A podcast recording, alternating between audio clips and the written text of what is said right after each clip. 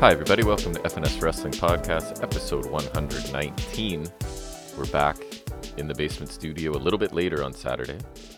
Some sleeping in by some people, mostly you, a little bit me.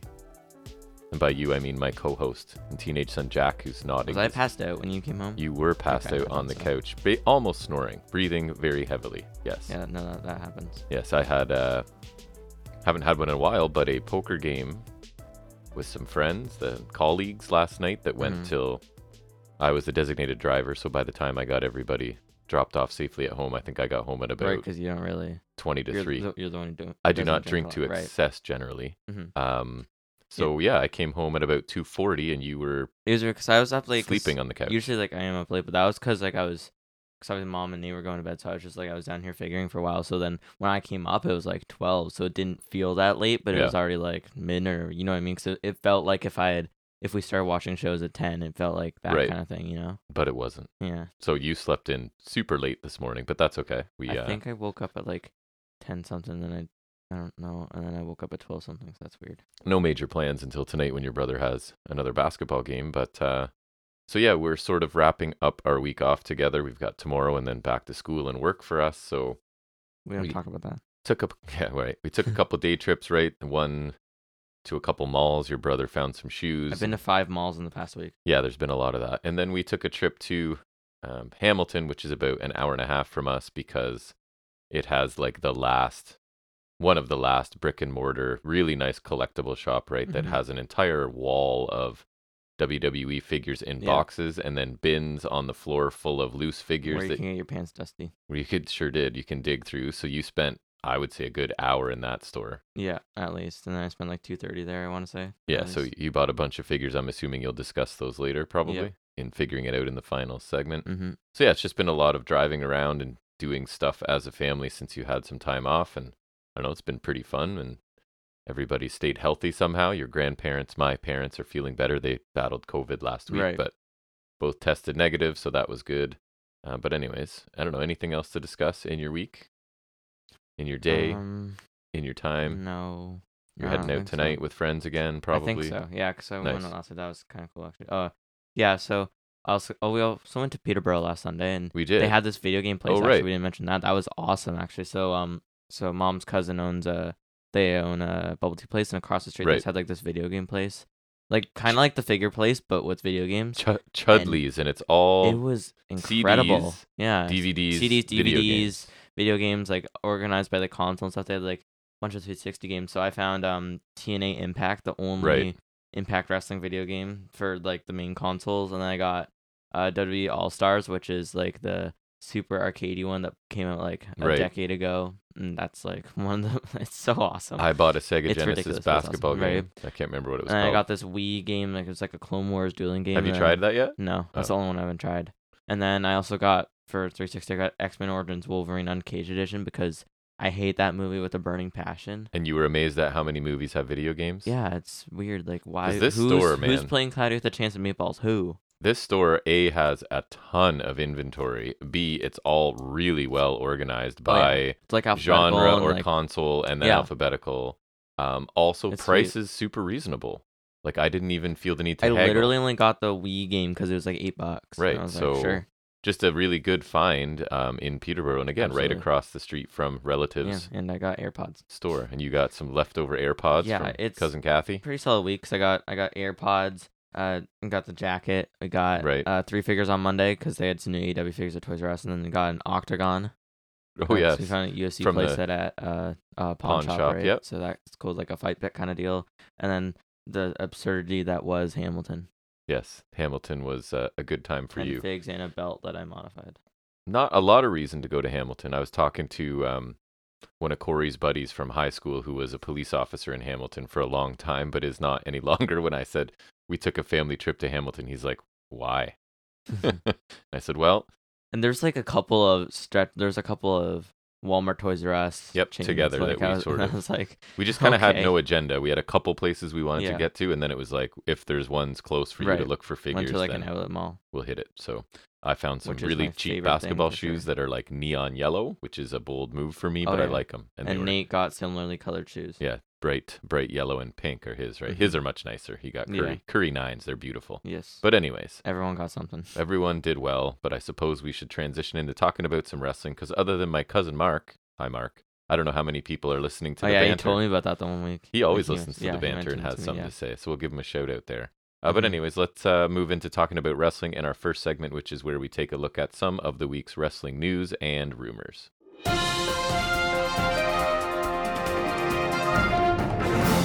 All right, so some ratings talk for a couple of the shows we always cover, and that is NXT's episode of Halloween Havoc Fallout, I guess it would be known as. Okay, I thought, I thought you were doing the ratings for actually Halloween Havoc. No. I was like, it wasn't the weekly one, was it? Oh, but I I don't think you- I even told you I did a solo mission for Halloween Havoc yesterday since Oh, nice. you didn't feel like you wanted to watch it and I was had the house to myself and a microphone I wanted to test. So if you wanted to re- Adds up. listen to that anyone if you haven't seen it, it is posted from yesterday. It was a two-match show with my summer. You saw the first match which you agree was pretty fun, right? The ladder match? Oh yeah, that was pretty good. I mean, it was like a carrying cross situation where Yeah. Noah Von Wagner is bliss. They used him sparingly, but what he did was really good. Like throwing Just Wesley chucking twenty Wesley to the feet onto a table. table was Yeah. pretty impressive. But yeah, sorry. So the the episode after Halloween Havoc of NXT got their numbers back up over seven hundred. So seven hundred sixteen thousand viewers, up five point nine percent. Earned a 0.16 in the key demographic, which is down 16.7%. So it's NXT's fourth largest audience total of the year so far. In contrast and comparison, I guess, it AEW Dynamite from Tuesday night, or sorry, it was back to Wednesday night It was this week. Wednesday, yeah. Sorry. Averaged 997,000. So just shy of that 1 million mark, but up 32.6%. Seems like a ton, but that's because they switched nights last week and we're up against some competition there, right? So back to their normal numbers and a 0.32 in the key demo this week, which is up 23%. So basically, like a full rebound from the dip in numbers Right. from moving to Tuesday night last week. So everything seems to be pretty much back to normal. Dynamite hitting about a million, NXT hitting about 700,000. So what you got? Um, let me see. So, uh, AEW signed the Kingdom. Woo! Yeah, so sir. excited. Uh, we here at Officially. FNS Wrestling Podcast are very, very happy and enthusiastic. this is about my this son signing. constantly taking joy in my Oh, really not liking the kingdom at all. So he now specifically just Matt the Taven. smile on his face, the joy that you have when I have to suffer with any sort of Matt Taven anything it's so funny. is is Oh, great. It's the best. Um, so yeah, I'm I don't know. Like again, I'm not a fan, but it's not like they're awful. It's just a personal thing. I don't enjoy them. I think they think they're cool, and I don't see it. I guess it's I basically think we all the think nicest they're cool. So, the nicest way to say it. Um, related to signings, I guess I'll try and segue. I go to my bottom here. According to a report from PW Insider, Juice Robinson and Bandito have both agreed to and signed deals with All Elite Wrestling. So no word yet as to the length of their contract or when they will actually begin appearing on E AEW TV regularly. But again, I'm s- it's sort of bittersweet for me because I like both of those performers, especially Bandito. But where do they fit in on this roster, right? Like Mhm. where did Ricky Starks go? Where Oh, has Hobbs gone? Hobbs, yeah. Right? There's already like even Wardlow seems to be backburnered a bit. So these people that they do great jobs building are suddenly disappearing once they're built. So I'm not sure where these guys fit in, but they are talented guys. So what are you gonna do? What else you Mhm. got? Um, let me see. Uh, oh yeah, Rock's daughter Ava Rain debuted in the Schism. That'll be a rest Alright, hold so- coming up. She sure did. I Um, mean, That's fun. d- different from predictions of I'd heard Isla Dawn or uh, I Afa didn't even- Afa Valkyrie, possibly even. Remember Mhm. her? I th- I thought she was kind of cool actually. Oh, I kind of remember. I thought yeah. she was pretty cool, but uh, so it was neither of them. It was a bit of a surprise. Got a decent reaction actually from the crowd um, at NXT when it happened. But uh, so in some in some bad news, I guess, in a post on Instagram, Tommaso Ciampa revealed that he recently underwent surgery on his hip labrum. I think it was. Um, which would explain because I I was like, I haven't seen him with Miz in a decent bit. so when I just quickly looked, it said that it's up to a nine months recovery for this type of surgery, but a lot of times these guys are faster, just the shape they're in. Champa recovered pretty fast. Um, when he had remember the neck injury when he vacated the title. Like that was first of all, the shape they're in to start helps them, and b being in that shape shows that you have intense dedication to be fit. Right? Um, it's not easy to look like that, especially as they're getting older. So decent chance it'll be less than that, and I hope it is because I don't know, Champa on main roster, some people seem to think it's going okay for him. At least he's present on main roster a lot, right? Like I mean, he I got think it's called pretty up bad, and but he's at least doing he's- stuff. and he's good. So He is good. Uh, what else you did got? you see he returned on SmackDown? Uh, I, oh, I did actually. Yes. Yeah. Um. So Emma's back. Yes. Yeah. Didn't even recognize her really. I 'cause saw only that and I saw was some like- quick clips of it. I was like, I saw her go like backstage. I was like, what? And then so yeah, she uh, entered Ronda's Open Challenge, lost obviously, but yes. So I assume she's like back back because like I would she hasn't think been so. an impact in a while. has Right. she? No, no, she's gone from there. Right. So I assume she's back. They which is basically kinda just cool, gave I her guess. gimmick to other people Right. essentially. Now Oh, like right. Vex, they're doing it. They've added um Giselle Shaw to their group as well. They- Nice. They were in the main event this week actually on Impact, Fantastic. which I don't think I mentioned it because it was kind of neither Yeah. a high spot nor a rest hold. It was just Yeah, kind of there. So I think she's probably like back back now, and she, she's fine, right? Like hasn't I, been around since 2017. her character work it can be pretty good in ring. She's kind of hit and miss for me, but she's capable of having good matches. I think. I don't so. mind them having more we'll depth see. to division, especially Of on course. SmackDown. It seems lacking. Like they really Yes. need to unify those titles because Yes. I think like unifying the world title and the tag titles is fine, but I think it's blatantly apparently now with them having done that, they definitely need to do it for the women's division. Yes. It's a little bare bones. Anytime on main roster anything feels a little bit fresh or different, right, is good because it kind of starts to feel like it's just the same people Right. circulating and. Emma hasn't same been around in a long combinations, time, so right. there is a lot of new combinations, I guess. Which I mean, and like she's not the best, but at least it's something, I guess. or old combinations that I've just forgotten about, right? That will Asuka. feel new. that's the only one I remember. Right, is because she was Oscar's first main roster opponent. right. So I, I mean, welcome back to TLC. her, I guess. Yeah. Um, following reports that WWE is done with the annual Hell in a Cell PLE, which Damn I hadn't it, had that heard. too. Oh, you did? Yeah, Did you hear the speculation on what reportedly other changes might likely happen? dead. Uh, n- no, So, th- or I, I just remember seeing like less gimmick pay per views. right. So there's speculation that what was it Wrestle Votes, which I don't know how reliable that source is because I haven't come across it before. But we clarify by being sometimes these are rumors, right? That there's been talk about bringing Money in the Bank back to WrestleMania rather than having a separate pay per view, and having kind of makes sense if you even the speculation is because Mania is going to be two nights from here on out. You go women's one night, men's other night. Yeah, but then you which would can't- make sense. then you can't have like Seth Rollins cash and work because M- Mania's before Money in the Bank. You know what I mean? Like Yes. then it's like you can't really cash into Mania. no, but you could cash in any other time. Ma- does- Like Mania to me should be big enough that you don't need anything extra like that. Like save a cool cash in Seth for a, Rollins. a lesser pay per view But somewhere. That I was don't know. awesome. But anyways, I only have be one more, I interesting, though. believe. Um, speaking of Money in the Bank, Ooh, nice. um, WWE have reportedly at least formulated the idea of having Austin Theory hold. So this is kind of like Come what on. I would refer to hold the briefcase for a full year, And then just not use it. and then then that event comes, he would kind of be like forced to cash in before the night's end, Interesting. which would it'd be kind of interesting. I yeah, I don't hate that. I don't hate it. I kind of like the NXT idea because that But- just seems to benefit. And he can cash it in for anything, right? Or is it have World to be a title. world title? That's okay. a that's a world title. So it'd be better if they got one of them off Roman, so he had more options. It's Right? You could be like, he unified. could come in in this match, you could come in in that match. You can't deunify. You can't deunify. Oh, they can. You can introduce a new title. They'll just magically say he vacated one. No, you know? that's no, that's what they do every time. They unify the titles and they bring another one. You, Right. you unify the W title, WCW, WCW title, bring in the world heavyweight title. Right. You unify the world heavyweight title with it. Eventually, they brought in the universal title. Like you, you can't de-unify the titles, but you can always bring in a new one. I guess so. hmm Uh, in a story that will never go away, it seems just sort of related to it. Apparently, Chris Jericho and CM Punk were also involved in a verbal altercation following Oh yeah, All you told me Out, that. and so multiple sources say Jericho approached Punk following Punk's media scrum.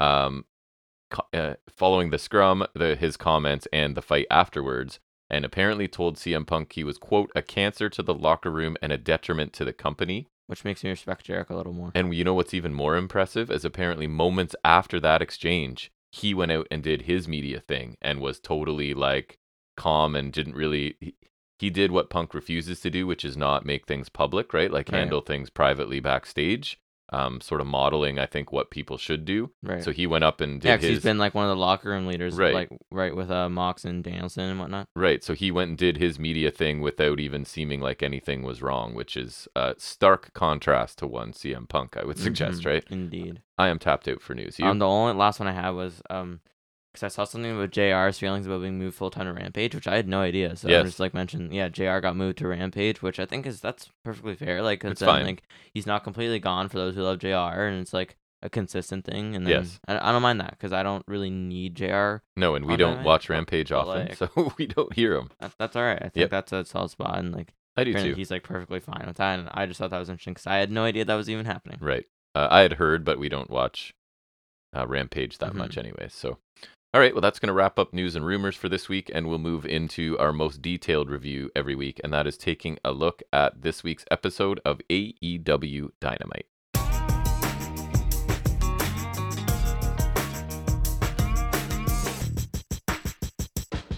All right, use those electrolytes. Tell us about Dynamite.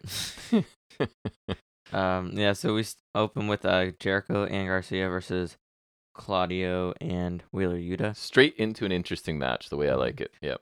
This feels like um like a typical Dynamite main event too. Other, like I feel like if there wasn't a world title match, this would be the main event because I feel like how many times have we seen like Chris Jericho and insert Jazz member here right. against, somebody and somebody. Blackpool or something like that? you Yeah, it know, does. like- You're right. But we like- get it first instead. Yeah. So yeah, for those of you who are waiting for it, you get it right now. uh, there's a body slam and a senton for two by Yuta, and then he sets up for the hammer and anvil elbows. Claudio sets up Jericho as well because he was trying to interfere, but Hager distracts the ref, and then so 2.0 uh, can provide an assist, so that stops. The synchronized elbow strikes I do not enjoy. I don't find anybody but Danielson's look that great, so that it's I don't mind Mox. that it's like this signature thing they do is not my favorite. But I'm fine with them doing It's a it. nitpick for I'm sure. fine with them doing it, mostly Mox and Danielson. Mox and Danielson do it. I don't care, yeah. but I don't need it synchronized. no, uh, that was a bit If they do it, whatever, but don't synchronize it. It's just weird. kind of ironic because that's a little more sports entertainer for me, right? Which I is the feel like- other team's gimmick. I feel like the least fitting guy to do it is Claudio because he just he uppercuts people. He doesn't elbow people. He Right. uppercuts people. I just find it doesn't look great all the time. Yeah. and they really draw attention to it. But Right. anyways, mm, uh upper, uppercut and a German suplex combo by Claudio and Yuta for two. that was nice. Yeah, that's cool. Um, Hager distracts Claudio and Jericho him with a springboard dropkick, knock him off the apron. Uh, after the commercial break, Garcia has Claudio in a sleeper, but he gets up with Garcia on his back and transitions it into a vertical suplex 'cause he's a big, strong boy. He really is. Yes. Mm-hmm. Uh, Claudio makes a takeout to Yuta, and he's Jer- he hits Jericho with a diving splash for two. Um, Jericho counters a springboard uppercut from Claudio midair with a codebreaker, which is pretty nice. Two count with Yuta breaking the pin. Yep. I like Yuta's splash because it's not like everyone else does a frog splash and he just does a normal splash and it looks impactful to Yeah. me. I like it. He's just like jumping and just like comes down. you know. yeah, it looks good. Um, Jericho goes for a bad shot while the ref was occupied with an outside brawl. But he gets powerbombed by Claudio, and then Claudio swings Jericho while he also has Garcia in an airplane spin because again, strong Ri- boy. Just ridiculous. Like that shouldn't be a and he thing. starts running around the ring, uh, taking out Hager in 2.0. Crazy. It just for looked no awesome. reason. Yeah.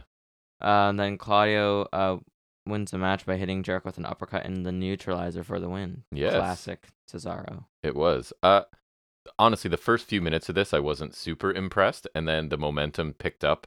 By the end, I really liked the match. I, I thought Yuta's like hot tag in the middle, kind of closer to the end, I guess, is where things seemed to kind of pick up, and then the work you described described Claudio did right leading up to the finish, I thought was awesome. Just his energy outside the ring, running around, strength, speed, all of that on the floor.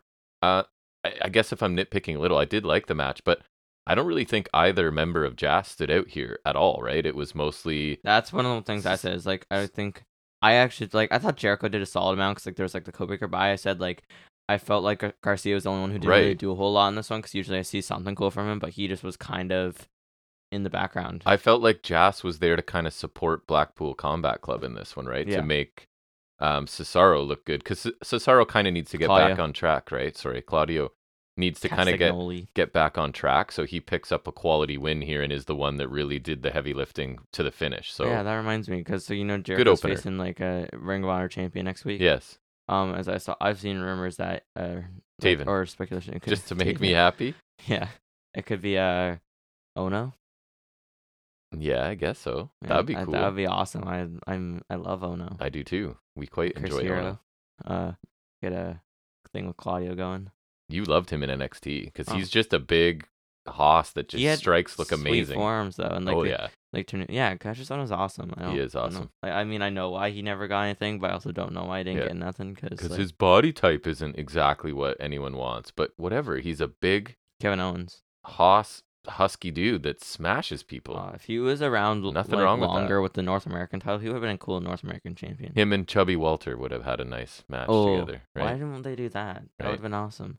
Anyways, I like Why- this why did opener. that never What did you, happen? what did you think? We got distracted there. It Um, happens, folks. I thought this was a pretty good opener. I was a little surprised with the result. Um, given Jericho and Garcia have more going on right now, I thought they'd win. True. It just seems like Buckle Comic Club tends to lose to Jazz a lot. Um, it just felt like one of those times where Jazz just gets an easy, cheap win. But I'm pleased we got a Blackpool Combat Club win uh, for them. Uh, it doesn't always happen.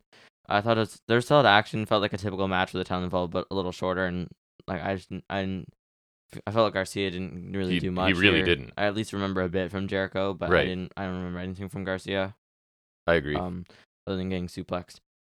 Uh, everyone looks solid, um, but I don't remember him doing that much. Uh, Claudio prob- probably comes out of this looking the best, like you mentioned. Yes. Um, maybe sowing the seeds for a rematch with Jericho, which I wouldn't mind. The first one was good, and Jericho has had a solid run, but I would say I prefer Claudio's Ring of Honor champion. Just feels it more fitting to me. yeah, I think this once this angle runs of like the most dishonorable person being the Ring of Honor champion, right? That then we'll get into maybe once they get TV or whatever, they'll get that off of Jericho and Yeah, get it more standard, hopefully. the last Not that he's done a bad the job, last but pre-TV champion. It's all just basically that that belt from a company that I used to like is just supporting a gimmick right now, right? right. Um, and Yeah. that's not the best. Um.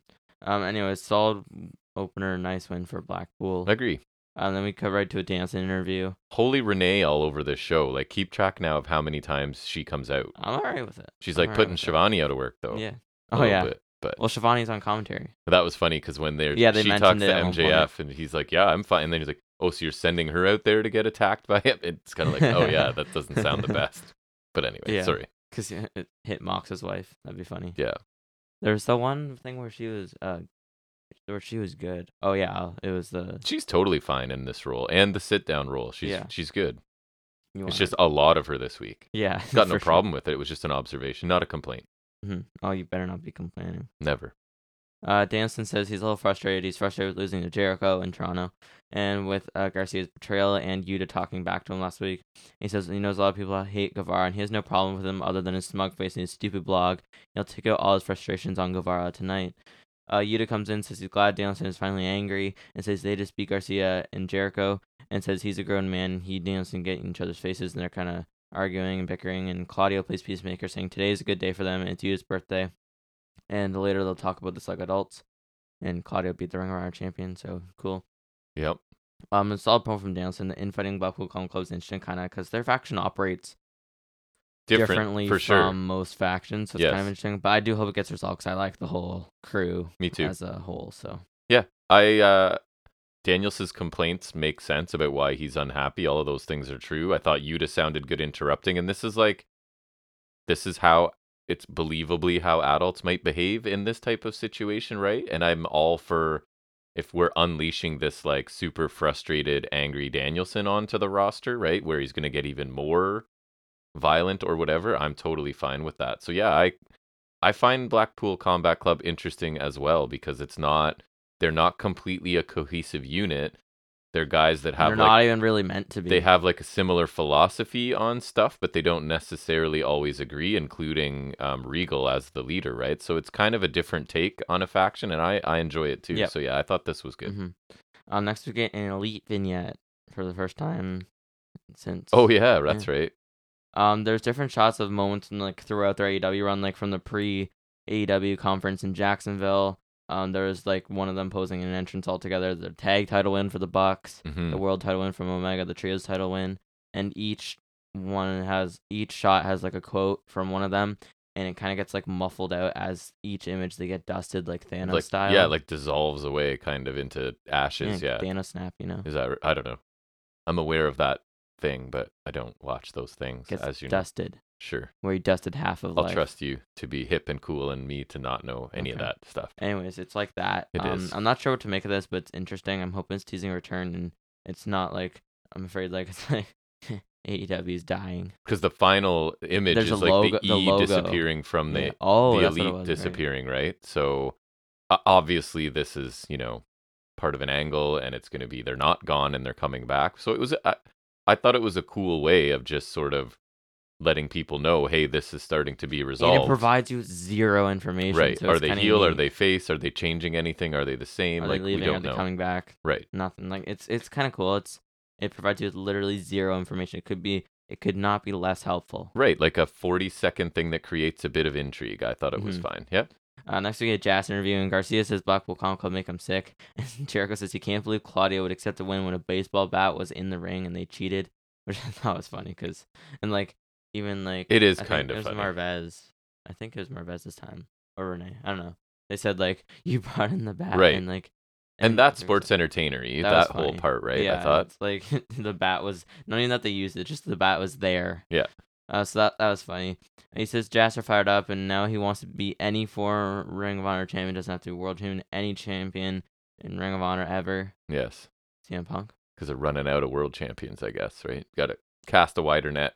right? Because someone like you can't do Nigel McGuinness because he's, you know, you can't do Jerry Lynn, you can't do Xavier because isn't he dead? Um, I don't know. second Ring of Honor champion, I think. Anywho, Could be. Um, so yeah, they're running out of guys. So he's issuing open challenge next week. They're not revealing who it is. It's for like one of them surprise things. Right. Um, Guevara says he'll do what he always does tonight, put on a show like you've never seen, and he'll kick Nielsen's ass. That would be kind of a hard thing to keep up, always putting on a show you've never seen, because like, if once he does one, then I've already seen that. Right. So well, I guess like some people haven't already seen it, but then some people probably have seen it, so it's like a catch twenty two. Yeah. You can never win.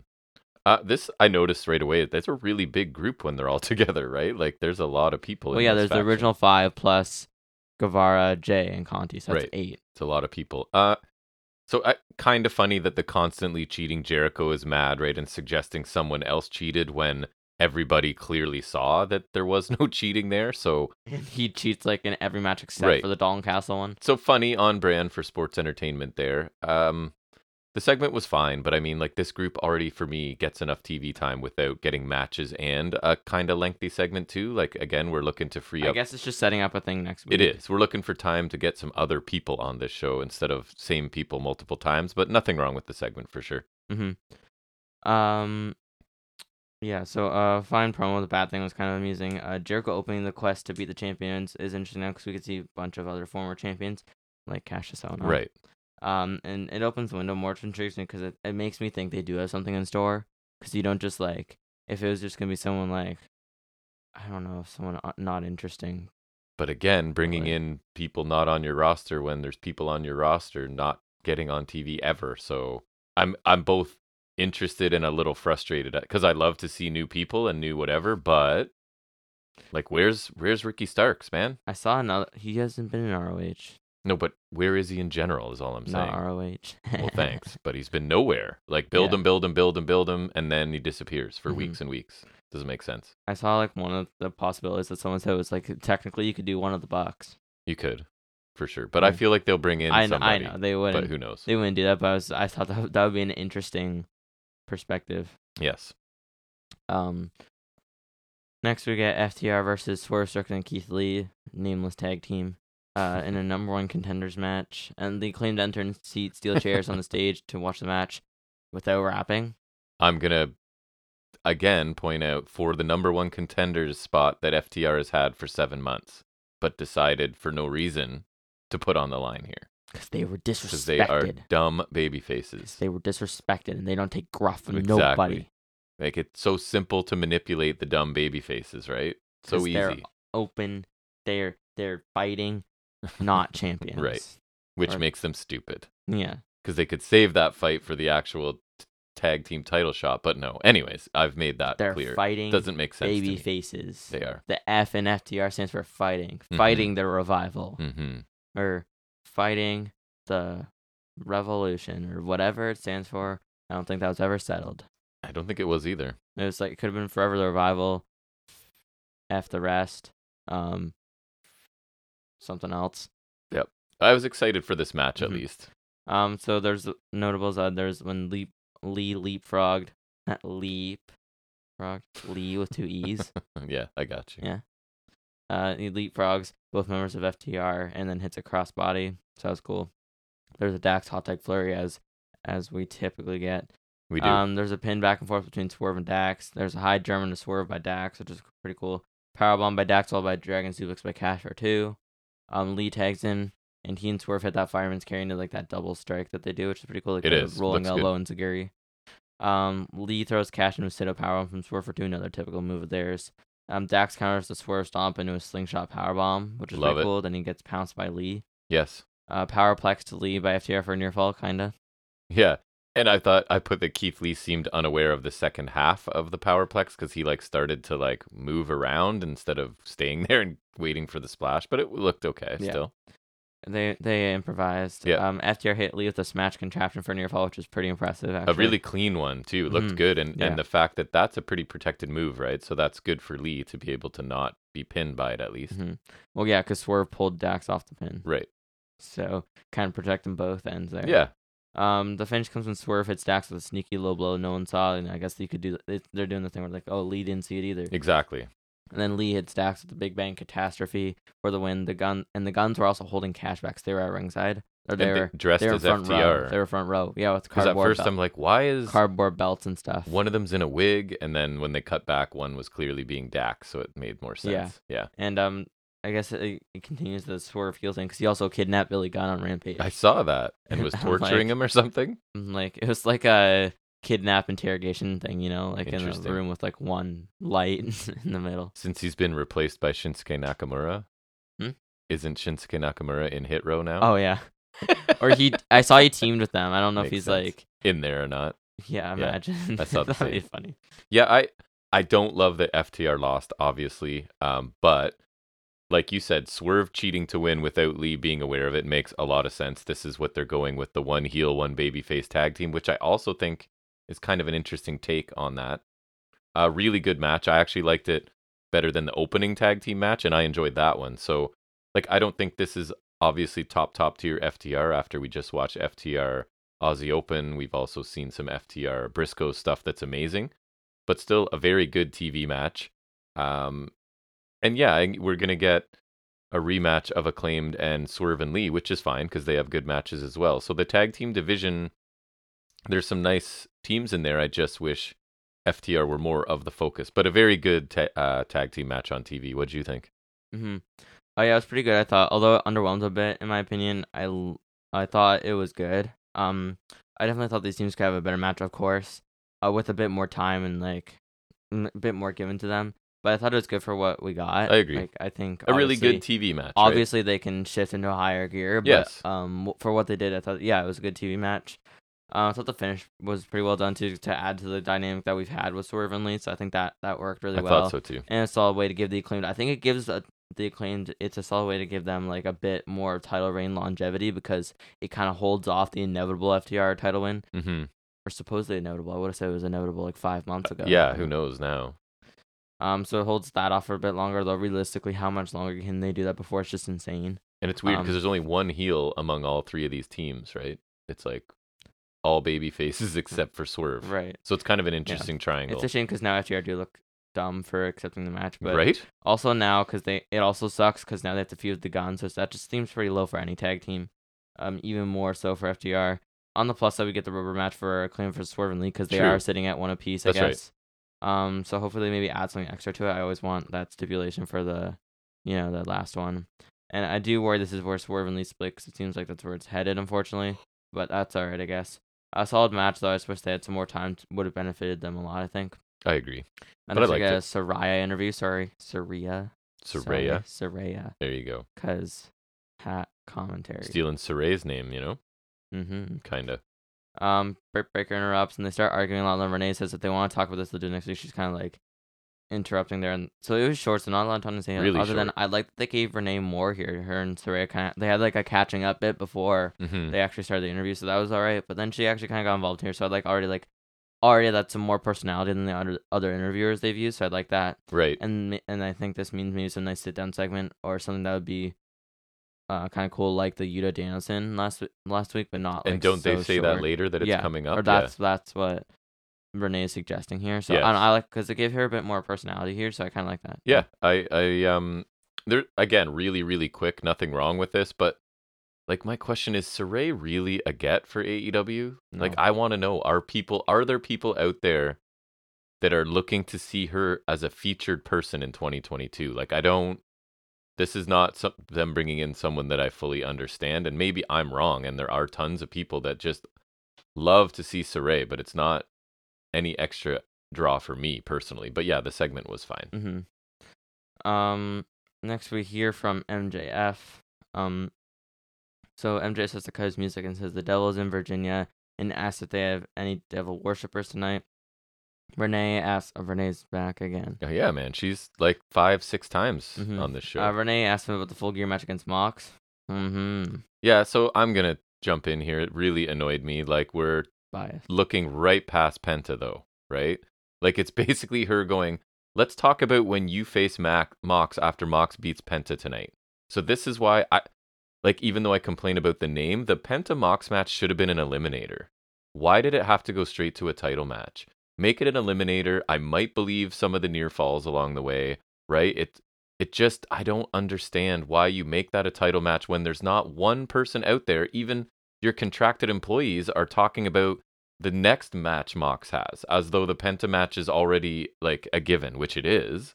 But like I don't like them Right. making that choice. Is Yeah. my point. Anyways, go ahead. I guess you could, s- like, I mean, I agree, but I you could, I guess, like, the only way you could swing it is like, cause Mox is the champion already, so it's like, you just you go with that. You're not gonna say like, oh, the match with Mox or Penta, Right. Because he's hurt. But and like, then, it and then it's like is- either you have rankings or you don't have rankings. Like where's Penta ranked in the singles? Right, nowhere near the top five, I wouldn't think. do they trios rankings? So, anyways, I just I don't get why it's because you're just making Penta a lame duck here, right? And I know I don't complain about that all the time when when the outcomes aren't in doubt, but it bugged me here because they're literally talking about Mox's next match in an interview before his match with Penta. So, not a fan of that um, choice or organization or whatever. And cause Penta's my boy, Well, and I like Penta for sure. Right. and Mox is also my boy. right. So, yeah. Do they have trios rankings? I don't know. I'm curious. Talk about this segment. They Let's keep it don't. moving. What the hell? Um, where was I? Okay, so yeah, and or Renee asks asks him about the full year match against Mox, which is funny because she's married to Mox. She is, in fact, married to Mox. That is So true. that's funny. And Jeff Mox a Moxley promo, which I thought that was actually funny. Actually, she's doing like the, you know, yeah. the whole manners. That was actually funny. Um, and says with all due respect, um, when he thinks of Mox, he thinks of mid. it, was, it was actually really It's funny. like three Ren- letters, blah, blah, blah. Yeah. Starts with M. And then it was really funny because Renee was like, "You can't just say with all due respect and then say something uh, like that." And then Yes. she's like, "He's like, with all due respect, shut your mouth." Yeah. that was really funny. Good old. it- Um, the most Healy he gets on this promo. probably Yeah. yeah.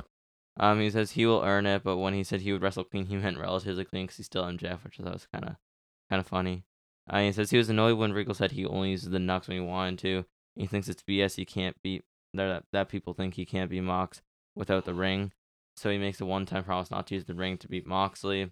He says that full gear he's fighting against everyone who t- ever told him he couldn't make it, and he'll shove the chip on his shoulder down their throats Yeah. and Hathaway comes out saying he understands MJF wants him at 100%, and the firm will lay a hand on Mox, which is kind of was he was he he kind of saying like, like kind of like sarcastically.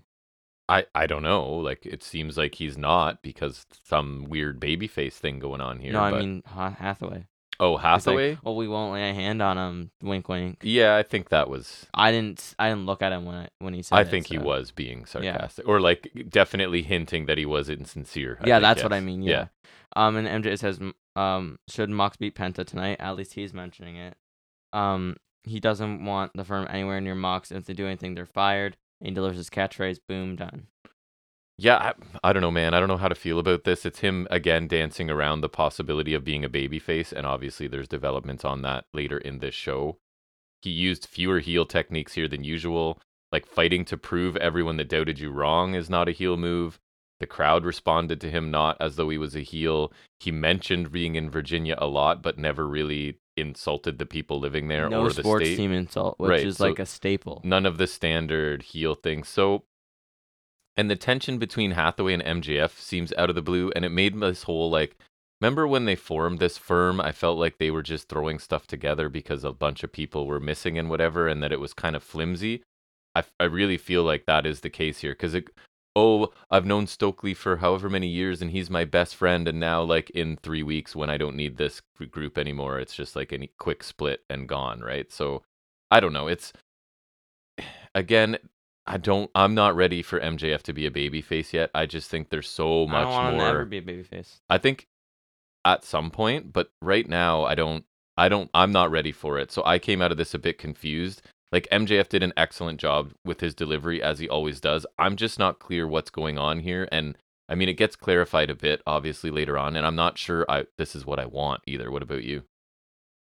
Um, yeah, so I thought it was another customarily good MJF promo because I think he always Of course, delivers it well. always. He's kind of baby facing, which is weird compared to normal MJF promos. This is baby face because there were still some hints of heel, but largely different. No insulting the crowd. He wants Mox 100%. He's going to fight clean. No ring, no firm. It's kind of odd. I'm still pulling for this to be a ruse and him Me too. promising not to use the ring on Full Gear seems a little far fetched. I mean, that's like a tip off for me because that could be messing with everyone That's the one that went too far for he me also too. told the firm away here, which I think is an odd move for someone like MJF. I hope it's a tactic to catch Mox and Blackpool Comic Club off guard, because then a surprise interference would be even more effective. Right. Um, and I'll kind of continue on this later. Um, great promo from MJF, but a weird one nonetheless. And that is part of what's cool about MJF is because even though he is leaning into this baby face, like there's always a chance. Like he's done this before, right? Where he shows little glimpses and then it's The like, Cody ha Rhodes ha, thing. why did you ever believe me, sort of thing, right? So we can hope that that's the case absolutely. because I'm not ready for babyface Mhm. MJF. And then ve- very fittingly, we cut to a Matt Taven promo. yes. uh, Matt Taven Wardlow promo package. Uh, Taven says Wardlow is a horrible name, but if the Malvins are Uh, offering out title shots, he'll step up. And he, he says he's a former Grand Slam Ring of Honor champion, blah, blah, blah. Uh, Wardlow says he can shout his name because he is I and I am him and he is Matt Taven, blah, Ugh. blah. Um, why didn't he say that? Because Damn it's it. stupid. That's my favorite catchphrase. I know because And you know how dumb it what's is his and you like it accomplishments? ironically. Oh yeah, I love it. it lists all his c- accomplishments, all he wants. None of it matters in the ring with him, and is inevitable he will be the next casualty of the Powerbomb Symphony. He should be the next note on the Powerbomb. Why was Symphony, you know? Wardlow speaking like one syllable And every five Wardlow seconds? Will retain. I don't know. The, I noticed the music So in the background was slow. really weird too. Um, so I thought Wardlow delivered a solid bit here, and then I thought Taven did absolutely incredible. He knocked this out of the park. the, the delivery was on point, and honestly, he put MJF to shame here. So I Yeah, think Eddie he Kingston, no doubt take notes. yeah, exactly. He no doubt convinced everyone of his certain victory on Rampage. I'm pretty sure we had a new champion last night. I don't even need to see it to know. And I would agree, Warjo are freaking Melvins. They suck butt. And so I think this was great. And this was incredibly realistic. I loved it. And that is how a normal human speaks. So I thought it was great. um, exhibit A of Matt Taven and my issues is him using the term Melvins, right? Which people don't use, but he's so sure that he's so cool and it's so clever that it'll like catch on or that people will know what he's saying. I cringe because this is him going like, I'm gonna use a term nobody uses because I'm just that cool. Because he is I and, and he is I have Matt news for Taven. him. He is not that cool Oh, Matt Taven's incredibly but uh, I, he speaks fine, right? Like he's like I said, he's like eighty five percent of a good wrestler.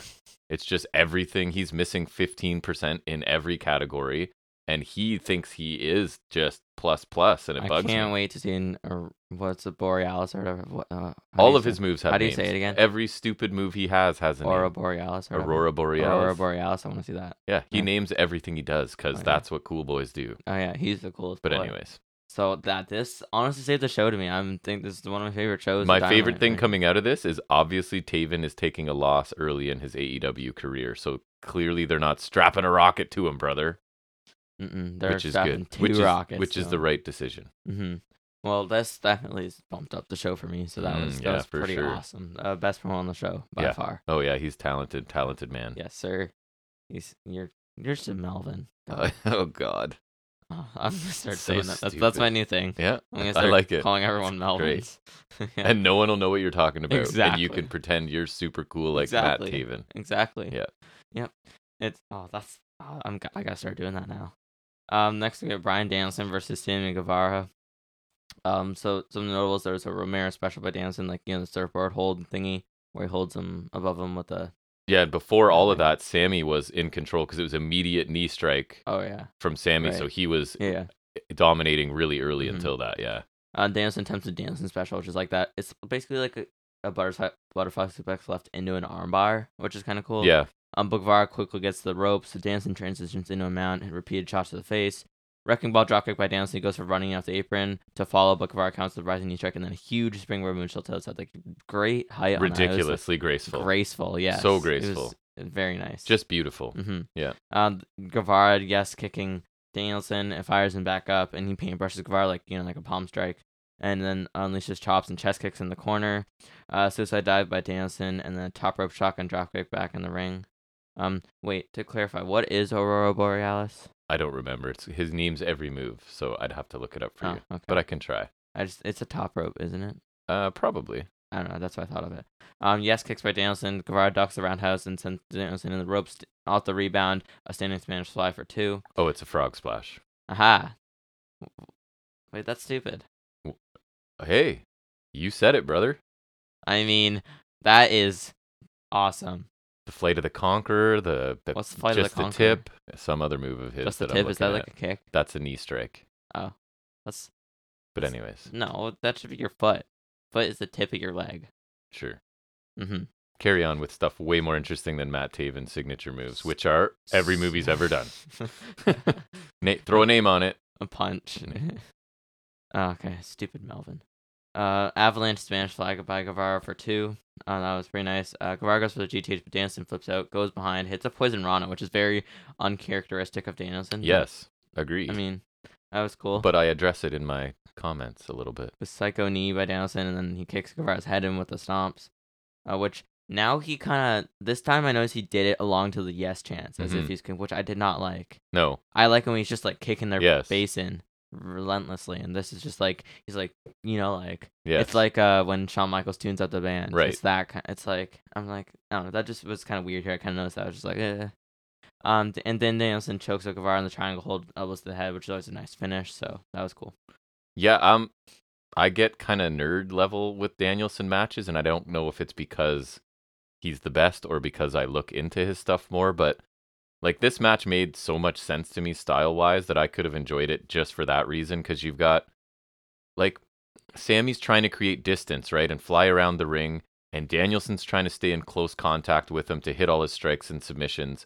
And then you even have segments where Sammy does try to strike with Danielson. It's not effective, and Danielson ends up taking over again, right? So, all of those details I love. Even the finishing sequence, right? You have Sammy landing a whole bunch of strikes and then going for his GTH, but all of that is close contact stuff with Danielson. So, that just gives him time to find a counter, which in this case is something he rarely uses a poison rana, but it works, right? Mm-hmm. and then that leaves right into the finish. So it's two smaller guys, but with really contrasting but also complementary, if that makes sense, right? So you've got the high flyer, fast guy who needs to hit and run and keep you away, and Danielson who's just trying to get a hold of you to hit you and put you in holds. So I really got into this match, probably more than most people, but. Uh, I thought it was a really entertaining. I think this was my match of the night. I really enjoyed this, but I also just looked for stuff in Danielson matches. I think it just hi- the story he tells it all makes sense and i thought these two uh, worked really well together and their styles were great together you Mm-hmm. Um, yeah, I actually like this a lot too. Funny you say that. Um, I thought it was an excellent TV match. Um, commentary even mentioned here, but it was really nice clash of styles. it was awesome Mm-hmm. despite them Um, both being small and it's not like because later we're going to get it and i still like it with hater the powerhouse right against the tiny little waif so that this was like two small guys but their styles are different and it worked really well for me Mm-hmm. Um, yeah, it yeah, it worked really well. I thought. Um, Danielson did a customer good job over here. I also thought it was one of uh, the it was like the best Guevara's looked in a decent while. Um, I thought he had some cool spots, even something as simple as the moonsault, which he just nailed this time. yes Um, or the uh, one time he just he got dropped to the outside by Danielson and just looked really wo- really cool. For when some sammy reason. gets thrown out of the ring he just Spanish flies were Reckless, nice too. yes. Um, Danson, not much to say, but just 'cause- that's just because like he's pretty much the same every time. And it's like it's really well done. Um, I like some of the submissions he has. Um, and commentary analyzing some of his stuff Yeah. at points, which is kind of cool. Um, overall, pretty nice team match. I'd say I thought it was really nice. me too loved it Uh, next we got a quick Ray Phoenix interview. with Alex Abrahantes. and renee Mhm. Eh, of course um, Phoenix says Penta will be a double champion tonight. Uh-huh. Uh, nope And Alex says Phoenix should be the next Atlantic champion. sure or yeah, Phoenix because Phoenix says any member of the triangle could be double champion. Christian interrupts saying last week he should have warned anyone with a title, and Luchasaurus has been walking through the competition, including Jungle Boy, who beat Phoenix on Rampage um, a couple weeks ago. So he's saying Luchasaurus should be next in line. And Orange Cassidy comes and saying, and I, and I quote, uh, You're talking about me? You're talking about this? The title.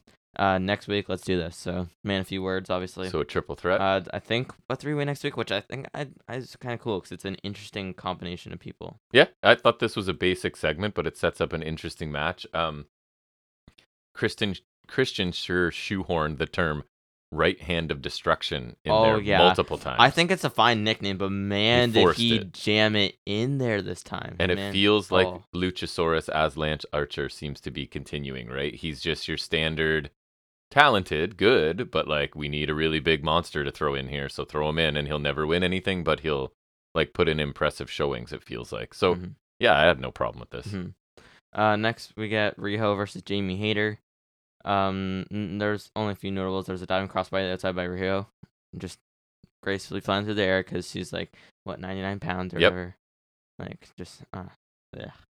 uh, twisting snap suplex by Hayter for two, which is kind of cool. Yeah, I, I had like snack snap jackhammer question mark kind of what it looked like. yeah. Uh, there's a crossbody by Riho, but Hayter rolls through and hits a brainbuster for two. Thank God she didn't actually get crossbody. 'cause She could just catch her easily. yes, for sure. Like, catching a softball. Uh, code red by Riho for two, which is like That pretty looked cool. good. The counter into the code red, which Yes. is very nice. There's a dragon suplex by Riho, and Hater wins with a ripcord lariat, which I was hoping she'd hit the backbreaker, but The Rainmaker she got going on, yeah. which is not Um, my favorite choice for a finisher. Post But match, uh, Tony Strong comes out, points at Hater, so I guess setting up that match. yes, Maybe a title program finally. imagine. Could it be? Could it be? But I fear like Hater won't win, even though I want her to, I'd love her because to. Tony Storm's I think after doing the well. interim nonsense. Yeah, they were like, here comes the world champion. Interim, Cor- guys. right? Interim. Maybe they're God. just gonna transition and forget all about Thunder Rosa, and it's just like it never Just, like, happened. She's all, all We- of a sudden the champion. that's what Vince's thing, right? Like if you just wait a month, no wrestling fan could possibly remember anything. So continuity be damned. Doesn't matter. Um, I like this match. I thought again, the size contrast, right? They even pointed out that at the beginning, um, Taz points out a six inch, forty pound advantage for Hater. Um, one thing I can't stand about Riho, we have some issues with Riho, right? A lot of her stuff just doesn't look impactful, especially against a bigger, stronger opponent like Hater. And her bridging out of a pinfall attempt needs to stop because it puts her opponent in an awkward spot where they are going for a pinfall in a way that is different from either, every Right, other yeah. time they go for a pinfall Yeah. because they need to leave room for her. Because if Hater is lying with her body weight on Riho at all, Riho's not bridging out of anything, right? So that move Right. needs to go. But that being There was aside- on, there's this other pin too where Hater just kind of pinned her, and I was like, she could have theoretically bridged out of that one, and she Yes. didn't. No. so. it's just so I like even this when like match. she hits like the foot stomp like off the roll up, it's like it looks somewhat impactful, but like on, from anyone else, it'd be like I know, but then then you get like the code red. It looks good, so she needs to find ways where she's slamming people. I don't know what it is, but s- a lot of her stuff even is then like you don't get that a lot of wouldn't- power from her. that wouldn't hurt, especially it wouldn't hurt Jamie Hayter, right? They're not wrestling someone tiny. Um, but anyways, I thought it worked because Hayter got to look dominant. Uh, Rio Riho does what she does, right, which can be enjoyable despite her lacking some impactful looking offense. I think I'm happy with the result. Hayter needs a quality win. I wasn't 100% sure she would get it here because they seem to love Riho, so I'm happy she got the win. Um, I didn't think this crowd was connecting with Hater as well as some ha- in the recent past have, right? Um, so I'm hoping that she's still going to get a push because I think she should become a regular at the top or near the top of the women's division. So a good match. Um, I don't know, but not great. You? Yeah, I thought it was solid. I don't love Riho, and some of the issues with her are evident ev- pretty much every time. Like you, you already went through those basically. Uh, but at least you had some solid spots here and there. Um, Hater Camilla's looking pretty good. Some of her offense just looks better ragdolling Riho. Yes. I'm disappointed she didn't do the backbreaker because that could have absolutely. she broken her did it, back. but didn't nail it. I didn't. I missed it. And it was one of the things that bugged me because, and maybe well, I just like her straight like the Iranagi backbreaker. So she she hits the backbreaker th- and kind of missed it, and then I didn't love it because Riho didn't really sell it, and then immediately hit a snapdragon after. Oh, okay. So then I don't know- missed that. Like I'm giving them the benefit of the doubt because maybe it was because Hater didn't get all of it, as they say, but um, she did hit it, and then Riho didn't really sell it. Um, and so the ripcord Larry was solid, I guess. I'm not a Um, fan of that. As for her, she has so many other cool moves that I think she could do better than a Okada. rainmaker for a finisher. But That's just the me. move that beats Omega though. So It's true. It's true. It's the most protected move pretty much for a while there. other than the Woman Angel. Yes, that too. Oh yeah, I saw this clip of Osprey. I guess it was like I don't know how old it was, but I saw some guy talking about where like he was facing some guy, and so I guess it was like maybe when Kenny Omega was injured, I think it was. Yeah. And so he hit a one winged angel on some guy, and he like pinned him, and he like lifted his arm up to like make it like he kicked out of the one winged angel because that was in like him and Omega kind of Right. beef. I saw, I thought that was really funny. It's funny. Um, and I'm surprised I didn't hear about that before. Um, so I did, I did say I wanted the- some of the women's matches to stand out from each other more, and this one only did because like Riho's not really around that much, so I guess Yeah. it's like a little different. But Yeah, for sure. it was okay. It was solid. Happy Hater won because I definitely thought they would hand the win to Riho again. Hopefully she does face Storm. Hopefully we get like a solid program out of that instead of Me like too. Yeah. a fast track. I guess with the pay per view coming up, they can They finally can build build, to, to that. something. Yes. Um, so I hope they do do that. And Storm Hater could be a good match, and you've got your clear babyface heel dynamic. Finally. So let's go. Yeah. Mhm. Um, so next we get Eddie Kingston interview and Renee back again mentions Kingston's friends being concerned on Rampage last week. So there's some segment with um Right. Was I Ortiz and supposed to Lucha know what Rose. this was? I saw that Okay. um which was random. I was like, this must be an internet thing that I missed, and that annoys me they a said bit. it was on Rampage, Oh, right. Which I also don't watch. So but that's something that that's not it's not like dark. where no, they I can just can't assume- blame them for expecting me to watch it or be aware of what happened there. Right, That's on it's me. Not like it's like last week on Dark, Eddie Kingston had an intervention. Right. like at least it's on Rampage. Um, so then we can blame you, yes. like the Melvin you are. That's right. Uh, Kingston says it's all fine. He's doing great. He says, let's talk about Mox's match tonight again. Uh, Kingston says it'll be hard for Mox because I forgot that he was friends with Penta. 'Cause he was the Yeah. one that made the Lucha Bros keep fighting each other. And then Right. that's when Pac returned after COVID Correct. and Death Triangle reunited. And that's when Eddie Kingston had a family. It was like HFO before HFO kind of. because it was like Butcher and Blade and like other people. It was Yeah. like, oh, it's a whole thing. Um, he says it'll, he thinks it'll be hard for Mox, but it'll he thinks Mox will retain. Um, it was solid, it was short, kind of interesting the storyline they're going running with Eddie Kingston's like behavioral issues. So And clearly he, something is wrong, and he's just trying to like Shake it be off. like, nope, I'm fine, I'm Right. fine, but he's not fine, which right? is interesting. So See, I don't know this. It. I'm glad to see Eddie back and on the mic, but I didn't think this was special for an Eddie Kingston promo because he's amazing. Um, and again, I didn't get the reference he was making, but now I do. So sure, mm-hmm. um, next we get a Darby Allen vignette we do. slash Jay Lethal promo slash not really. Um, he says you can see as you can see Sting has been around a while. Whoop whoop We've we've made note of that many times Yeah. lately. Yes, whoop whoop. I find it strange that they decide to explain it now, but I That's don't okay. really care. Right. Uh, he says it's because about a month ago. Okay. He told Sting he wasn't happy where he was going, wanted to disappear, and Sting's he can't, he can't do that 'cause he's Darby Allin, he's a former Teen Team champion, blah blah, other stuff. yeah, He says he is doing it. b- He's gonna do it by himself. And he says uh, Lethal had an old friend who knows his biggest weakness. I thought he was alluding to it being Sting. yeah. I 'cause Sting don't. was in TNA. I still don't know where that's going, but I thought he was like implying Sting betrayed him, and I was Yeah. like, oh, okay. Um, and he says he knows it too because it's always been himself. But he tells Lethal to bring his friend next week and tell him to his face. Cut to Lethal go backstage. Understands Darby thinks last week was bad. He didn't see nothing yet. Darby says he's gonna get it. Yep. Um. he does. Um.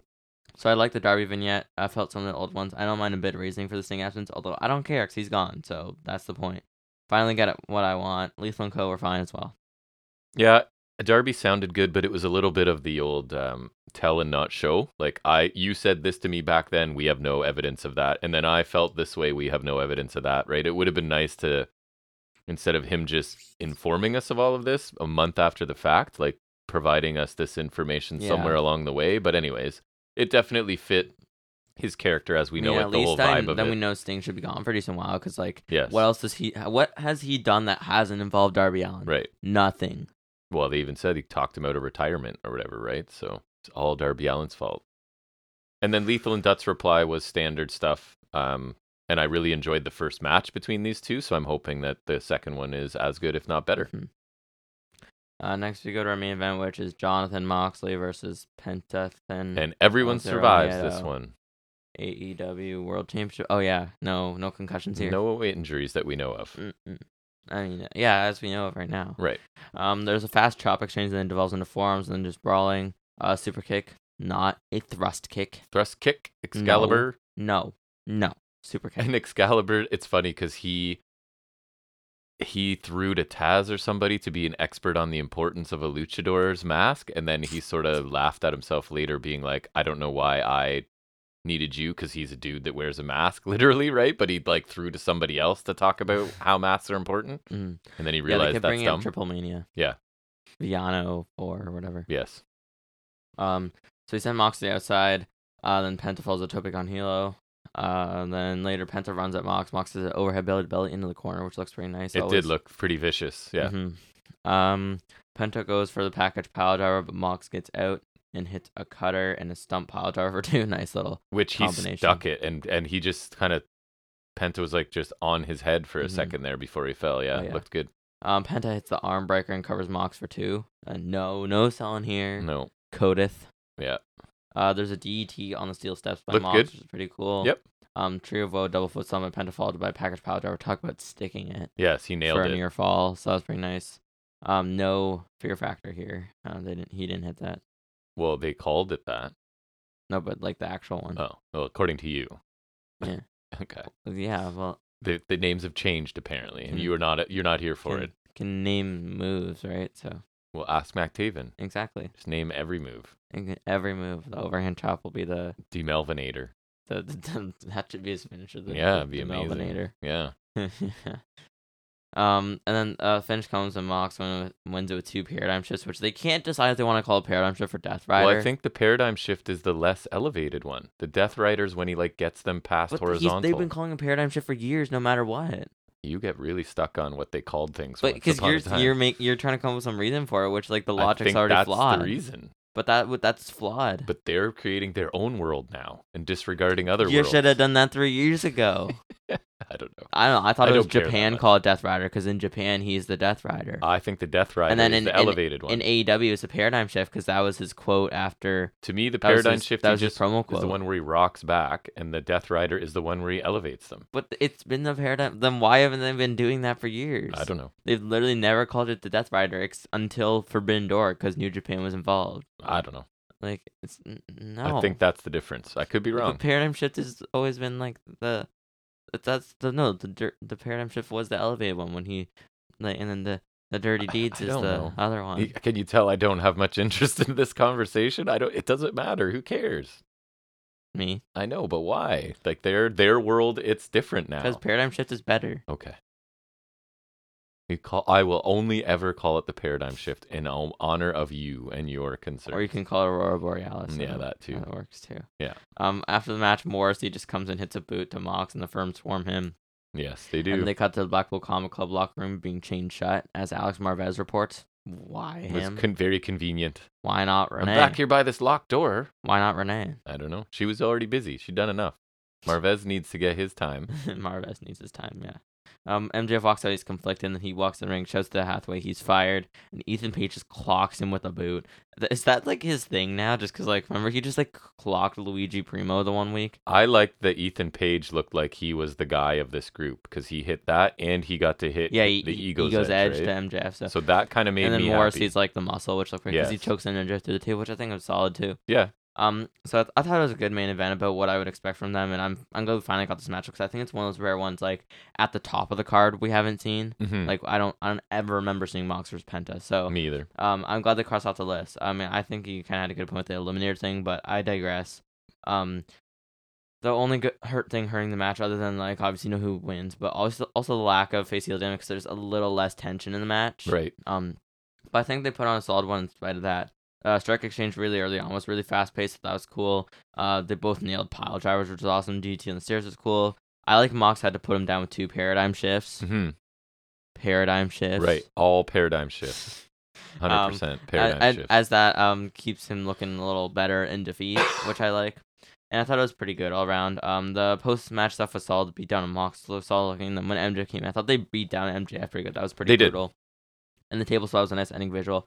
Um, okay, so here's my conspiracy theory. I hope that this is still a ruse, and maybe MJF is going more elaborate on this one, such as the desperation he has to be world champion. So maybe That'd be good. he and Stokely had some secret talks about creating this whole facade to ensure his victory, acting like Regal got in his head, announcing the title match ahead of time like a babyface, promising not to use the ring, And but because MJF is smart and knows it would probably take a lot to convince Buffalo Comic So Club get him and someone slammed like through Mox. a table and taken an Yeah, ego's yeah, edge. Yeah, Um, and someone like Mox, like it would take a lot to convince like someone like Mox, who's like, because Mox is like smart guy, even like they, we that's been depicted a lot, right? I guess It would take a lot to convince him that he's changed. So maybe that he arranged this whole thing, and he's willing to take an absolute beating if it means in Maybe. the long run they can swerve everyone and help him win the title. Because the end game is the title. So maybe he's willing to take this if like he, in the end they're they're gonna help him and win the we title. can at certainly hope. full gear. Right? Yep. That's what I'm hoping for. Yeah, that'd be fine. And maybe he will stay true to his word and not use the ring, but then the swor- the the firm uh, pull a ruse, and they help him win the title. And mostly, I really hope it's a ruse, uh, which Me is kind too. of the whole reason for the conspiracy theory. But I think there's a chance that this happens, and I would very much like that. So Yeah. therefore, that's my conspiracy theory. I hope you're right because again, I'm not ready for babyface and MJF. if I'm right, um, you're a Melvin. Right. I thought this match was good, but not great. Um, the pace was steady, but it never got into that next gear. There was a lot of like time between. There were big moves, but there were some times between big moves, right? And again, like Yeah. we've talked about, Penta had zero chance of winning. That doesn't help. Eliminates any of the near fall opportunities. And when he hit his, whatever you call it, what do I call it? The fear factor? Yeah, Is that what I'm not supposed to call it? I can't remember Package because file um, that driver. should be that should be a near fall, but it's not because there's no universe where he's winning here.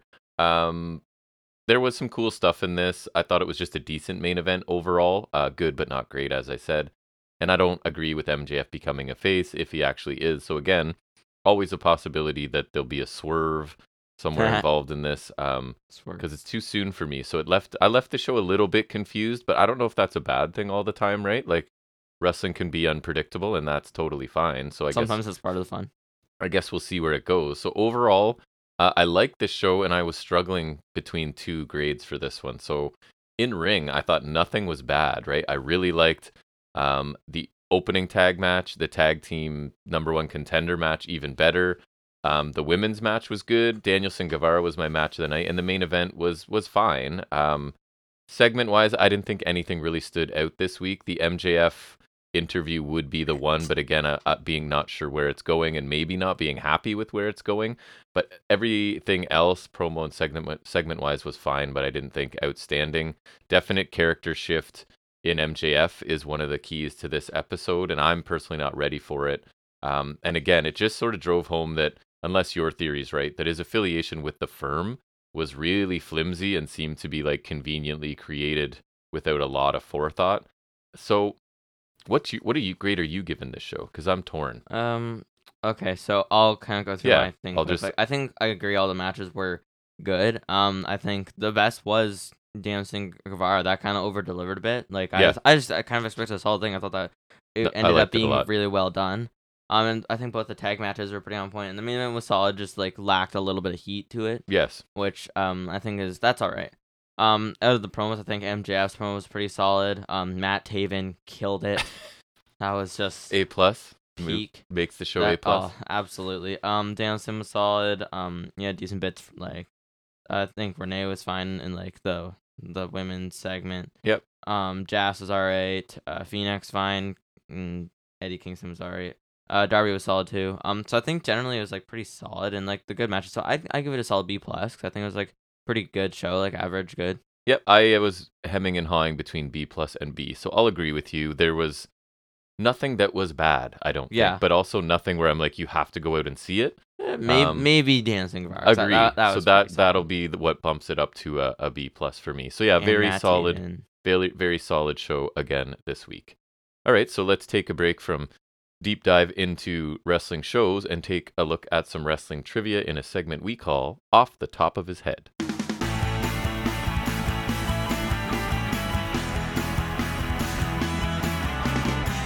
All right, so a very timely trivia. I have 20 questions. I found them hard. I did not do super great. From what culture? And it is Halloween wrestling trivia. All right. All right, so some of these are hard, but we'll see. Which ECW legend was in the crowd for Halloween Havoc 1989? That's I have options I too. have no idea. So options: Sure. Sabu, Sabu, sorry, Dreamer, Sandman, RVD. RVD. No, that was my guess Dreamer. too. It was Sandman. Nailed it. What year did John Cena dress as Vanilla Ice for Halloween? 2003. Why? Why do you know that? Started the Thungonomics. You're funny. That- okay, that that's a good answer then. Which of these men hasn't won a trick or trick or street fight in WWE? Okay. Okay, so who hasn't won one? Ambrose, He has. Ziggler, I think he has. Amore, Enzo, Nice. I know. and The Miz. Miz. Correct. I'm pretty sure he just loses them. Correct. Wow. All right. Which superhero did Kurt Angle dress as for Halloween last year? That's not fair. Captain America, Thor, Iron Man, Superman. Captain America, I guess. Uh, that is correct. F- Last time. That makes sense, I guess, right? Kurt Um, Yeah. Angle. That makes sense. Who attempted to save Hulk Hogan from the Yeti at Halloween Havoc 1995? I have options if you need it. um, Ed Leslie, whatever his gimmick was. No. Paige, Savage, Sting, Flair. Savage. Correct. Even though they hate each other. What was Stephanie McMahon dressed as when Eric Bischoff kissed her while dressed as her dad? Wow, that is a messed up sentence to say. I have options if you want them. You think you know? You look like you might. sh- You, uh, you look like you think you should know this. I should know this. I feel. Uh, okay. Nun, Wonder Woman, Witch, Skeleton. Wonder Woman. No, Witch. correct. Which She is a witch? which WWF legend debuted at Halloween Havoc 96? So obviously jumping over to WCW. In 96. I have options if you'd like. Okay. DiBiase, Luger, Savage, Piper. S- DiBiase. No, that was my guess too. Not Luger, not Savage. So, I forgot the last one. Piper. Correct. Okay. What TV show did the Fashion Files parody on a Halloween SmackDown? They're I have saying no idea. They're saying last year's. So here are your options. Think current. Stranger Things, X Files, Twin Peaks, Miami Vice. Twin Peaks. No. Stranger Things. Yes, of course. Mm-hmm. Wait, but that wouldn't have been last year. the whatever this was made, right? I don't know. Uh, who won the Divas number one contender Halloween costume battle royal in 2014? Oh, Mm. I thought you'd know this one because it seems like something you would know. Why? You want options? I don't know, just Okay. because you know things, I'd have no idea why you'd know them. Paige, Nikki Bella, AJ Lee, Brie Bella. Paige? No. AJ Lee. No. Nikki. Correct. What rating did Dave Meltzer give Hulk Hogan versus The Warrior at Halloween Havoc 98? Uh I'll give you a hint. It's in the minuses. I have no idea. Minus five stars. Oof. It's a good one. Who disguised themselves as Ghostface to attack John Cena in 2011? I got this one right. Probably guessed, though. I should I have, op- I have I should options. know. Okay. R Truth, Miz, Del Rio, Our Punk. truth. Correct. What belt was on the line when Bret Hart faced Sting at Halloween Havoc 1998? US title? Correct. I just saw that on the TV. Who put Abdullah the Butcher in the electric chair at Halloween Havoc 91? Sting? He, no, but he was an Cactus? option. So Steiner, Sting, Steiner. uh, which one? Rick. Correct. What was Chamber the of sti- Horrors, baby. what was the stipulation for Sting versus Jake Roberts at Halloween Havoc 92? Snake on a pole. No. The Texas Death Match, First Blood, Coal Miner's Glove, Barbed Wire. Coal miner's glove. Correct. Did you know or did 'cause you- snake? Or did you just want to say I Coal assume Miners? because snake. Which wrestler did Seth Rollins dress as for Halloween when he was a child? Sting. No, that was an option though. But because he faced Sting. Sh- Oh wait, Shawn Michaels. No. He dressed as them as a kid. So Rollins as a kid dressed Shawn as Michaels. Gangrel, Undertaker, Kane, or Sting. Sting. No. It, it that, that was the whole point of his feud with Sting. Well, maybe that wasn't true though. The answer is given here is the Undertaker. But pfft, screw you, disagree. Seth Rollins. What year was the last ever Halloween Havoc? This one I knew. WCW Correct. 2000. Correct. Stephanie McMahon made her WWF TV debut visiting whose house for Halloween candy? So obviously when she was a kid, I guess. Undertaker. No. Piper, DiBiase, Hogan, Savage. Hogan. No. Savage. No. Piper. You're good at this. Piper, correct. Yeah. How long was the monster truck match at Halloween Havoc? I don't want to know. One, two, four, or eight minutes? Eight. No. Four. Yes. Who left Halloween Havoc 2000 as WCW champion? Steiner. No. Scott Steiner. Sid. Vicious. Nash, Jarrett, Steiner, Booker T. Nash. Jarrett. You really don't know much about Booker T. WCW, correct? Oh, I thought it was be Lord Humongous. Who was Big E dressed as for a trick or treat street fight on SmackDown? and when? It says last year, but again, it says I- last night actually. I have no idea. Edge, Gangrel, Christian, or Basham Booger? Oh, he was one of the. He was Edge no. What? No. Gangrel. Correct. Okay, because I know I know they just did the Brood, so I didn't know. Which Told one you he that was hard. You did Yeah. better than me, but still not good. You You're don't know much. not good. WCW is your blind spot. No, I know, A but it's just little like bit. this whole thing's really obscure. It is really obscure. So, anyways, you did pretty well. I imagine most better than most people playing along with you at home. So, anyways, now we'll switch back You mean the into millions? talking about right other stuff we watched and liked and didn't like this week in a segment we like to call high spots and rest holds.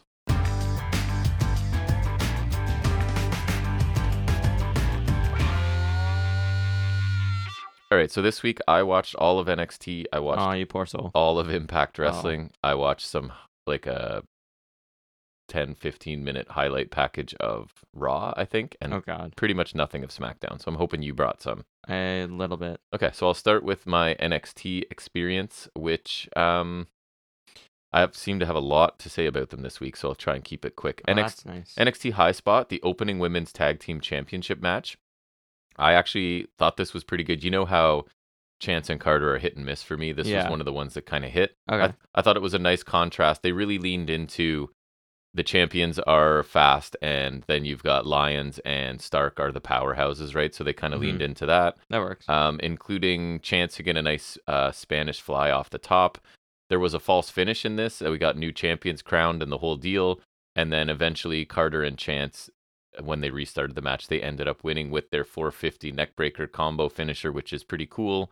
Um, I, I didn't restarting the tag the match because the the thing was that the ref didn't see a tag. And considering all of the other things that happen in every other match that never get noticed, right? It's kind of a disconnect Yeah, there, but Alright. you get what they're doing. Um, I overall it over delivered for me. It wasn't amazing, but I thought it was pretty fun to watch. a little bit heat um, for a rematch, I guess. I guess so.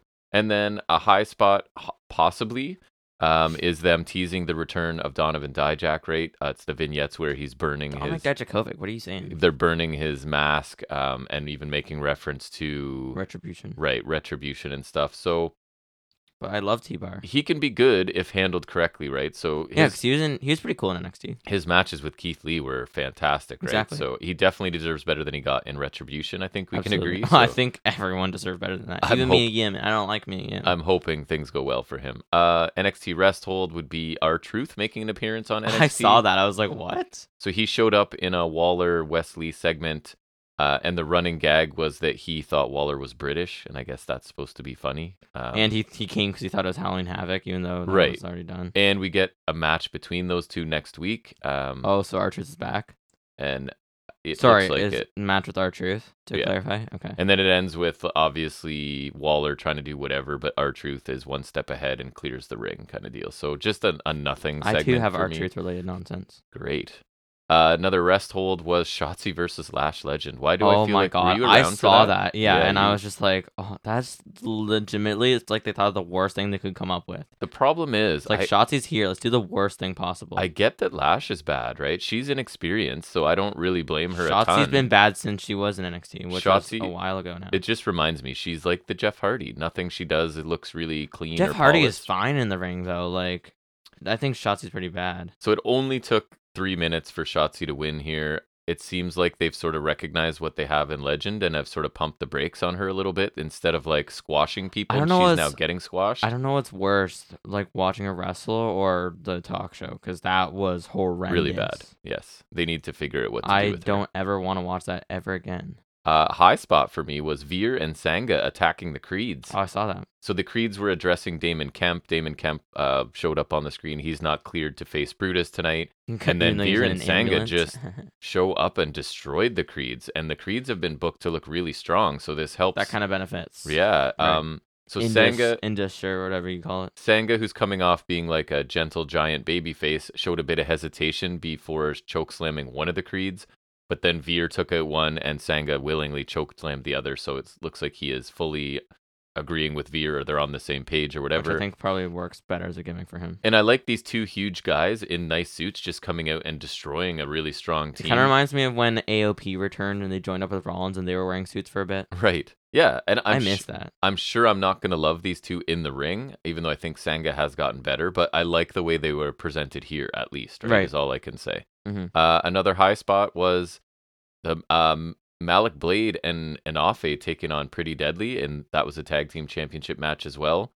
So, really fun match, had high flying, high energy baby faces, and then you just have like Pretty Deadly are just like the solid, steady heels that take every shortcut available, right? They're not amazing technicians or high flyers. They just work a really simple heel style, and it seems to work against almost anybody. Um, this was more of a showcase for Blade. I thought he had a crazy dive I over saw the that, corner to yeah. the floor that looked pretty much perfect. So he got a lot of uh, shine in this match because I find a lot of times it's Inafe that gets a lot of the high spots and stuff, but this seemed like a showcase for Blade, and he looked good.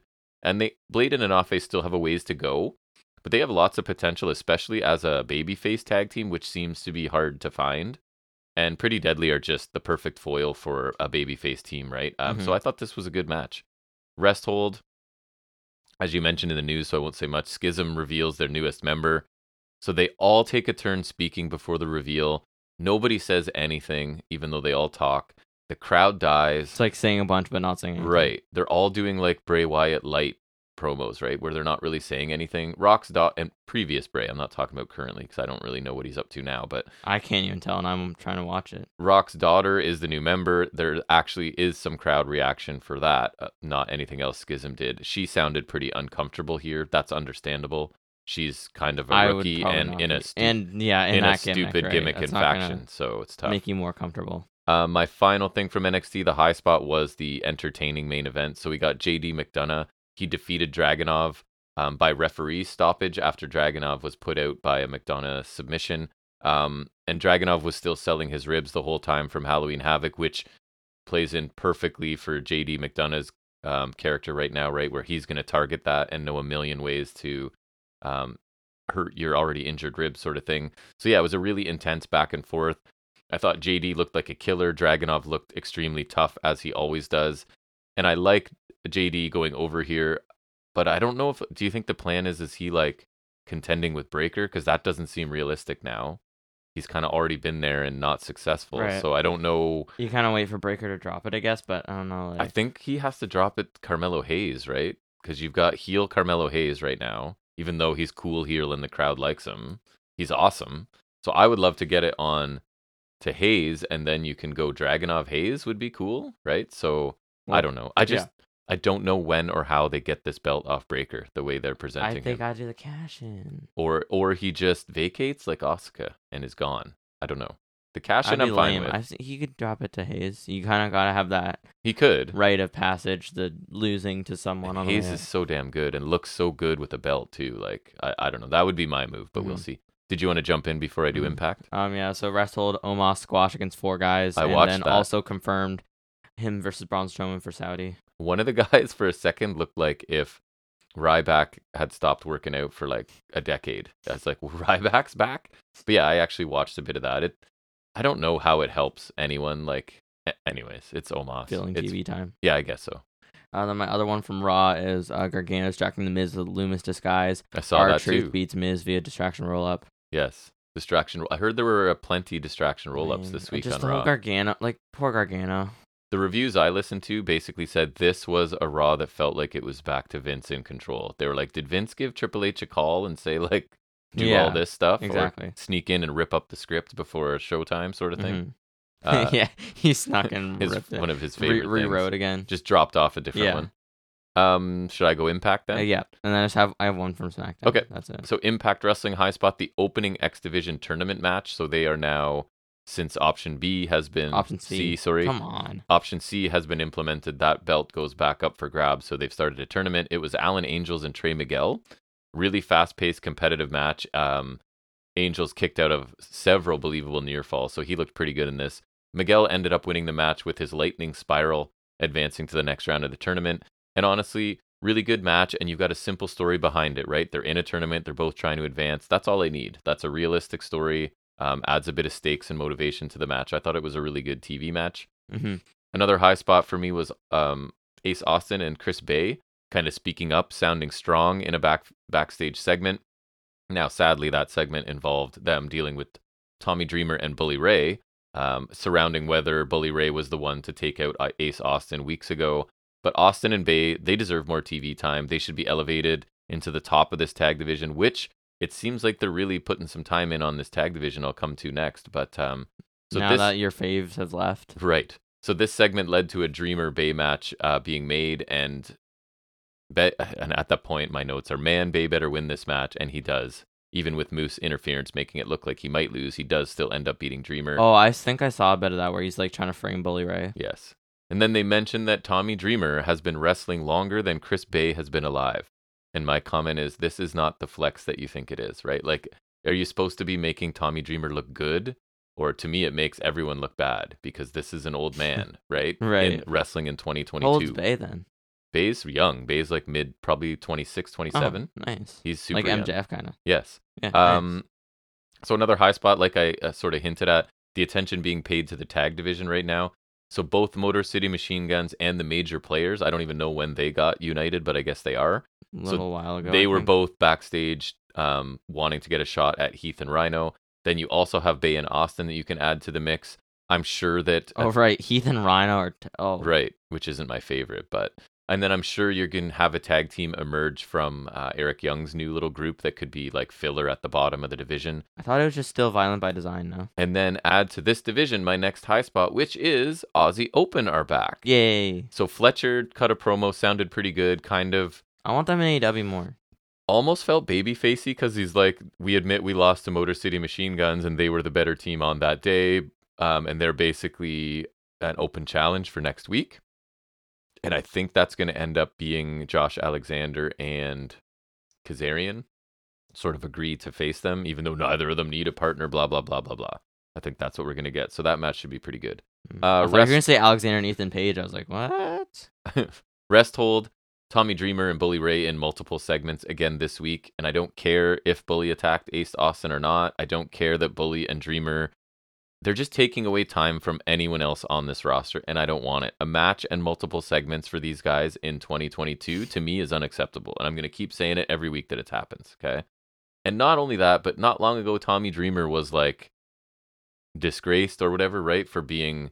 For basically supporting Ric Flair Oh, in his right. nonsense. So I again, forgot about that. not super thrilled that we're just gonna forget about that and put him back on TV. But anyways, um, two more things. High spot Shelly, Alex Shelley, Matt Cardona had a really good quality TV match. Um, with the heel Cardona really leaning into being the bigger, physically dominant competitor. Competitor, because in WWE he didn't seem that big, right? But oh no, I would I would never like. i I've seen he looks bigger now. I never would have thought of him like that. anywhere else, he is a big, big dude. Yeah. So he leaned into kind of like that. a Billy Gunn kind of thing. Like again, never Right. would have thought like he's that right, big. huge guys. And Shelly leans into the role of the resilient babyface. So the machine gun stopped Myers from cheating twice, and that leads to near falls for Cardona. Um, cheap shots, the ref is trying to gain control. The third time's the charm. Belt shot from Myers earns Cardona the win. And it looks to set, I guess, the major players up to be the next tag team title challengers, I think is where they're I going think I with that. saw it's at Overdrive or whatever it is. Yeah, so this was just two really experienced veterans putting on a good match in the middle of a two hour wrestling show. And I, I appreciate it. And then finally, both a high spot and a rest hold, if I can sit on the fence. Honor No More is officially dead, but Eddie Edwards still got more mic time to talk about it. So that's the downside for me. So Gia talked to him and he says Vincent's in the hospital. OGK have been fired. That was part of their write off in the show. They're they're out of impact already, obviously. And Kenny King is focused on the X division. So uh, he's then asked about what's going on with his wife. He refuses to answer anything about that. Calls PCO a bitch Wait, one more Alyssa? time. Yes. What's why? What's Well, the because deal she with put her? the ultimatum, right? Either we're done or you're done with Honor No More. So then the Oh. follow up is like, since Honor No More is done, what's going on with you and Alicia? And he's like, I don't want to talk about it. But PCO's a bitch, so they can go off into a meaningless feud that I don't care about. but all in all, Impact wasn't bad. Like there was some pretty decent in ring stuff. The main event was the the women's six tag, and it was it was fine, but nothing that I wanted to mention. So that's it for me. You said you had one more. Mhm. Talk about it. Um, the only wrestle I have was uh Brawling Brutes versus Sokoa and Zane. Um, Ridge ran by Sokoa and he just like so he, la- he ran by um Sokoa and when it was when like that and hit him and then like like that was like a shoulder tackle thing. I'm like that was lame. And also Butch won with a distraction roll up. Uh, Butch is still Butch, and now Brawling Brutes Usos again in Saudi, which sucks. that is a and, rest hold. Like I, Butch is I Butch. commented something about Pete Dunne, and like people are like, "Bu- Butch and Pete Dunne are the same now, and They I'm are like, not I'm like, did you watch Pete Dunne? right. Like, this is not Pete Dunne. no, and I- I'm I not hate it. Mm-hmm. watching a ton of it, but anything I do see when I check highlights or talk to you, it does not seem that he is Pete Dunne. But anyway, That's all I got. All right, that's going to lead us into our final segment where Jack is going to update us from the world of wrestling action figures, I assume, including his purchases that he made That's a couple pretty much all it is. couple days ago. So we'll move into that now. We call that figuring it out with Jack.